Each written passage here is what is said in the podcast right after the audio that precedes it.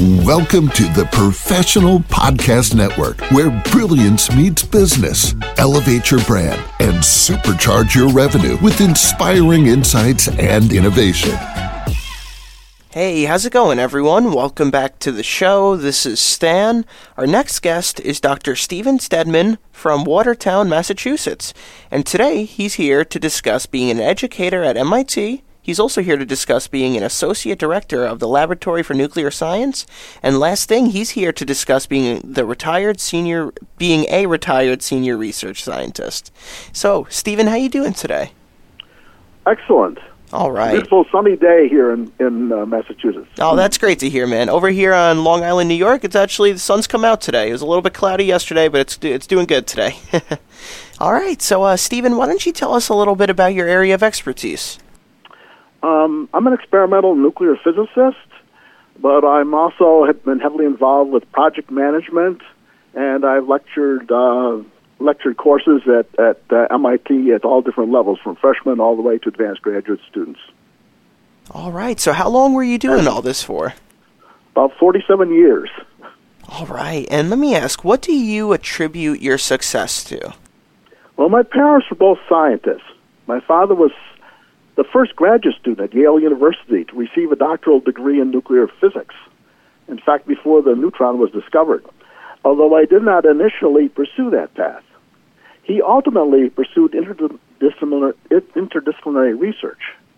My mother was a chemist, so I grew up in a scientific household. Both parents strongly supported me without setting any specific goals as to what I should pursue. This was very important for my development. I was very fortunate to attend one of the best public schools in New York State that offered advanced placement courses when that was a new trend in high school education. This stimulated me. I was provided a Gannett Newspaper Boy Scholarship and a scholarship at the University of Rochester. So U of R had an outstanding reputation in science, and I received a tough but excellent education. In college, I also became very interested in architecture and urban planning, and still am, but realized I couldn't sit at a desk most of the day. I needed to be active and move about. Hence, I chose to go into graduate school in experimental physics. I had several outstanding mentors who helped me along the way. My thesis supervisor was a Swiss national that got me excited about Europe, where I visited during a summer break, taking my first trip in an airplane. After graduate school, I did postdoctoral work in Germany, where I met my wife to be, Brigitte. It was love at first sight. She has been a strong supporter of me during the many years of long hours doing research at remote user facilities, especially during the years when our family was young. I also want to emphasize the importance of taking risks but not being reckless. As you may well know, banks spend a lot of effort in carefully, carefully assessing risk. Taking no risk also can mean not taking advantage of opportunity. One needs to be flexible and willing to change course when promising new opportunities present themselves without being quixotic. I took many risks that proved to be very important for the advancement of my career. Here's where a good mentor can be very helpful fortunately, I had several excellent mentors, especially at MIT. All right, very interesting. And now, Stephen, if any of our listeners wanted to reach out to you, what would be the best way for them to do that?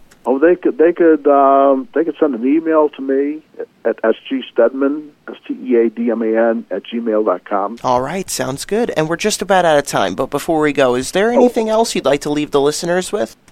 Oh gosh. Anyways, um, let me just say a little bit what inspired me. I was I was interested in nature as well as how things were put together. I had many collections as a kid. Treat about physics could explain much of the behavior of the physical world using only a few equations. I liked taking apart things to see how they were put together. Did a lot of work in my 1954 as a teenager. That even led to a guidance council in high school suggesting I was better fit to become an auto mechanic than going to college. if you do get excited about something, then pursue it. You don't do your best if you don't if you intensely dislike what you're doing. So history books are full of stories of world famous musicians and artists that first tried to follow parental guidance to become a lawyer or a doctor or whatever, and they were miserable. When they finally pursued their dream, they were quickly successful. So, anyways, um, so I've always been uh, respected work of engineers, mechanics, carpenters, electricians, plumbers, all these people. That's helped me very much um, in my successes in project management. And I also try to treat people who work for me with kindness and gratitude. That's important. It takes a team with many talents all working together to be successful. I'm also a fellow of the American Physical Society. That's it. All right. Well, that's great to hear, man. And this has been so interesting. Stephen, thank you so much for coming on the show today and telling us all about this, telling us your story. Okay, thank you. Of course. Now. Stephen, I want you to have a great weekend, okay? You too. Thank you, man. You take care now. To the rest of our listeners, please stay put. We'll be right back after this short commercial break. Welcome to the Professional Podcast Network, where brilliance meets business. Elevate your brand and supercharge your revenue with inspiring insights and innovation.